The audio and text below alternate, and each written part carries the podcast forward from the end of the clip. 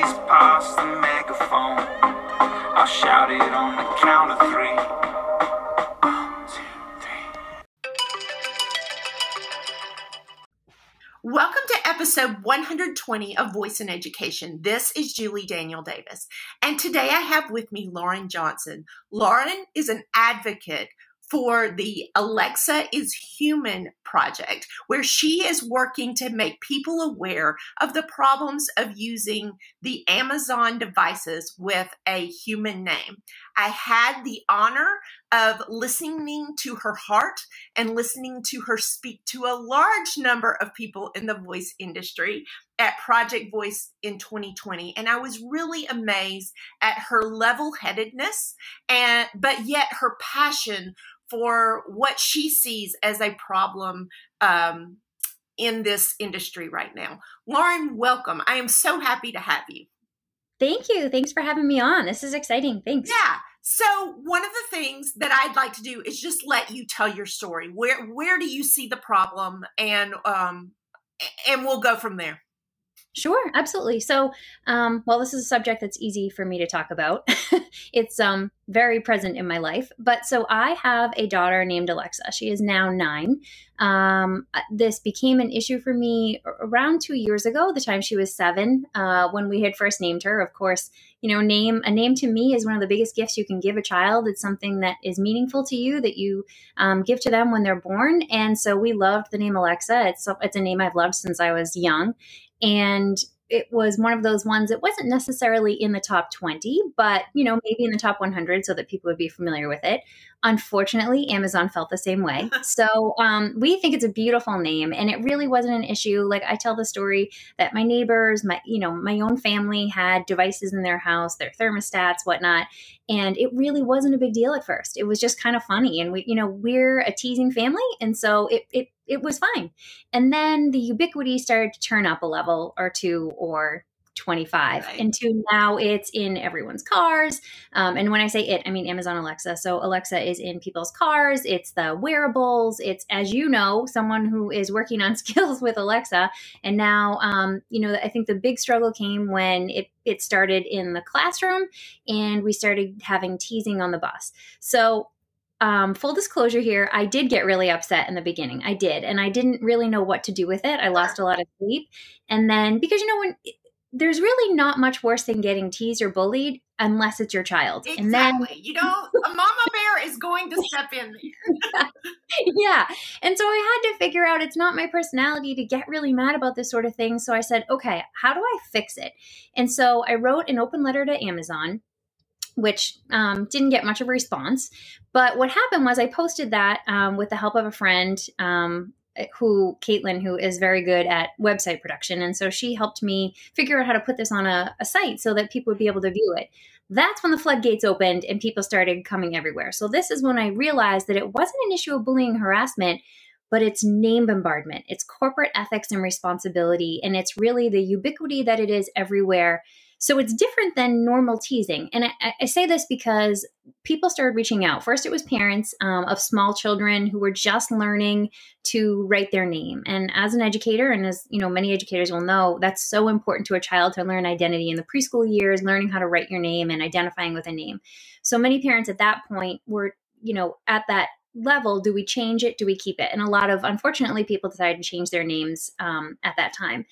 And then it came to young adults coming to me with harassment stories. And now these teens and young adults are now in therapy. Mm-hmm. There's sexual harassment, workplace harassment, the list goes on. But really, the issue, I think, really is more of name bombardment and the amount of times that it happens in a day in the life of someone named Alexa. Sure. Sure.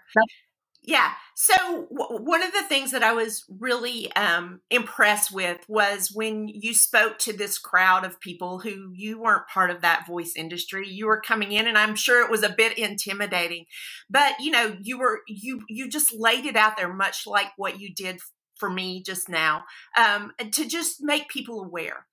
I think that awareness is very, very important. And as you know, it's something that I've tried to do here on the podcast, tell people to make them aware of this is going on.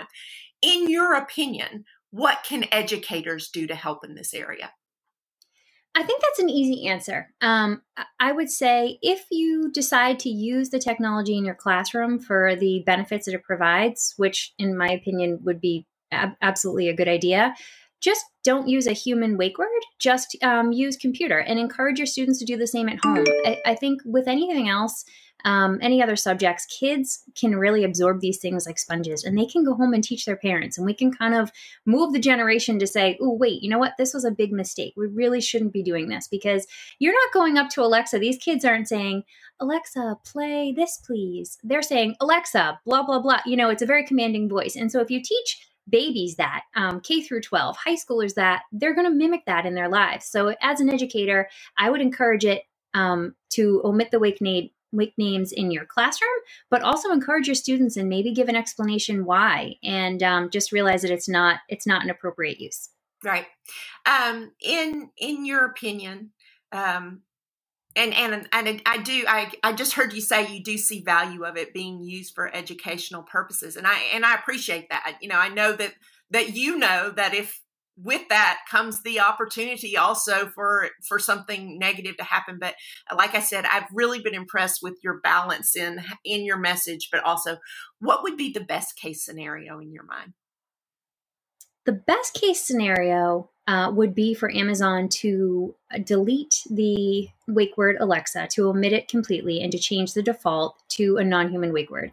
I understand they have to use certain letters. They probably wouldn't use computer. I know computer and Amazon are the only two available now, but if they were to use one of those two as a solution, or create something else that was, I don't know, voice, right, picture, whatever it is, something very common and easy for people to pronounce, but at the same time, not someone taking away someone's identity. Right. I think that would be the solution. And, you know, unfortunately, I don't see that happening without public awareness. Right. So what my goal is to really raise public awareness, not only in the education sector, but everywhere, for people to realize that, because I don't think that unless you ran into this before, most people wouldn't realize it. It's one of those, ooh, I didn't think of that, right, type moments 99% of the time, which is why, again, I don't place any fault, and nor do I don't think many people do. So that would be, you know, the one thing I would look for is awareness. That's our big goal here, is to say there was a mistake. Let's try and fix it. Sure. Sure. And guys, as you know, as an educator who might be using this device,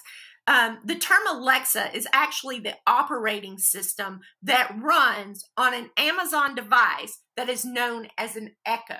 So they're actually two separate things that we're dealing with here. We're dealing with a device, and we're dealing with an operating system. I think it's important for just the understanding of your students to make them aware of that as well forward, that those are important things, that by itself, it does nothing. Without the operating system, it does something. The operating system is what's being called Alexa.